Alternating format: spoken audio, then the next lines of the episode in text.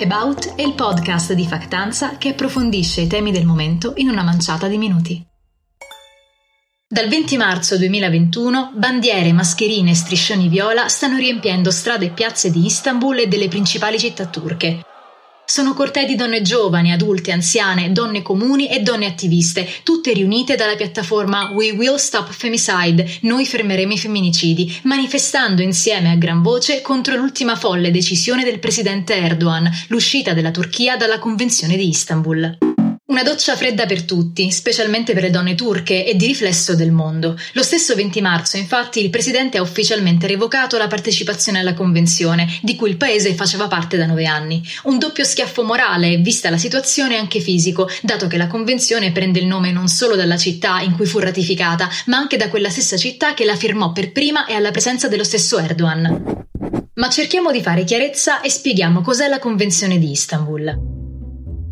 Il suo nome completo è Convenzione del Consiglio d'Europa sulla prevenzione e la lotta alla violenza contro le donne e la violenza domestica ed è un trattato internazionale promosso dal Consiglio d'Europa nel 2011 ed entrato in vigore nel 2014. È formato da 81 articoli divisi in 12 capitoli, il cui tema e scopo principale è racchiuso nell'articolo 3, dove per la prima volta in un accordo internazionale è anche contenuta una definizione del termine genere. Un articolo 3 in cui si previene e combatte specificatamente le molestie e le violenze psicologiche, fisiche e sessuali, gli atti persecutori e il matrimonio forzato, ma anche le mutilazioni genitali femminili, l'aborto forzato e la sterilizzazione forzata, tutti considerati delitti. Una convenzione firmata da 45 paesi in tutto il mondo più l'Unione Europea. Una convenzione che nonostante la sua prima firma è sempre stata osteggiata proprio da quel lato della Turchia più conservatore ed estremista, sostenendo come la convenzione danneggi l'unità familiare incoraggiando il divorzio e come i suoi riferimenti all'uguaglianza siano strumentalizzati dalla comunità LGBTQI+.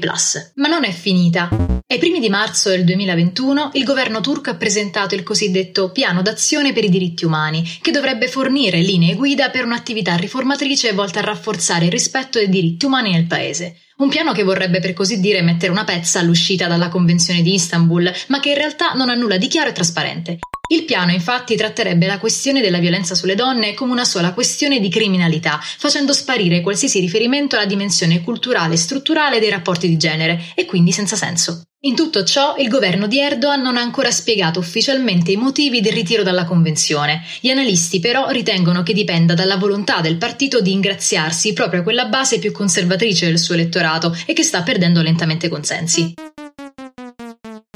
Secondo i dati della già citata Noi fermeremo il femminicidio, nel 2021, in poco più di due mesi, in Turchia sono state uccise 78 donne. Nel 2020 i femminicidi sono stati più di 300, oltre a 171 donne uccise in circostanze sospette, mentre nei due anni precedenti le vittime sono state rispettivamente 474 e 440, numeri agghiaccianti. Ma non si ha paura solo per questo. Si teme infatti la repressione nei confronti delle organizzazioni LGBTQI, da mesi sotto attacco da parte dei media conservatori e nell'occhio del ciclone perché considerate ideologicamente schierate in senso antigovernativo e vicine alle opposizioni politiche. Una paura che si concretizza guardando all'amica Russia, attiva in una campagna contro la propaganda omosessuale e unico paese del Consiglio d'Europa a non avere mai firmato né ratificato la Convenzione di Istanbul. Erdogan e il suo governo non hanno solo dichiarato guerra alle donne, ma anche al mondo dell'uguaglianza e la paura cresce sempre di più considerando come purtroppo non sarà l'unico paese a lasciare la convenzione. Tra febbraio e maggio 2020, infatti, Slovacchia e Ungheria si sono rifiutate definitivamente di ratificare la convenzione, mentre quest'estate la Polonia ha dichiarato ufficialmente l'intenzione di ritirare la propria ratifica. Certamente tutto questo non fermerà le manifestazioni contro il governo, ma è anche certo che nessuno si salva da solo.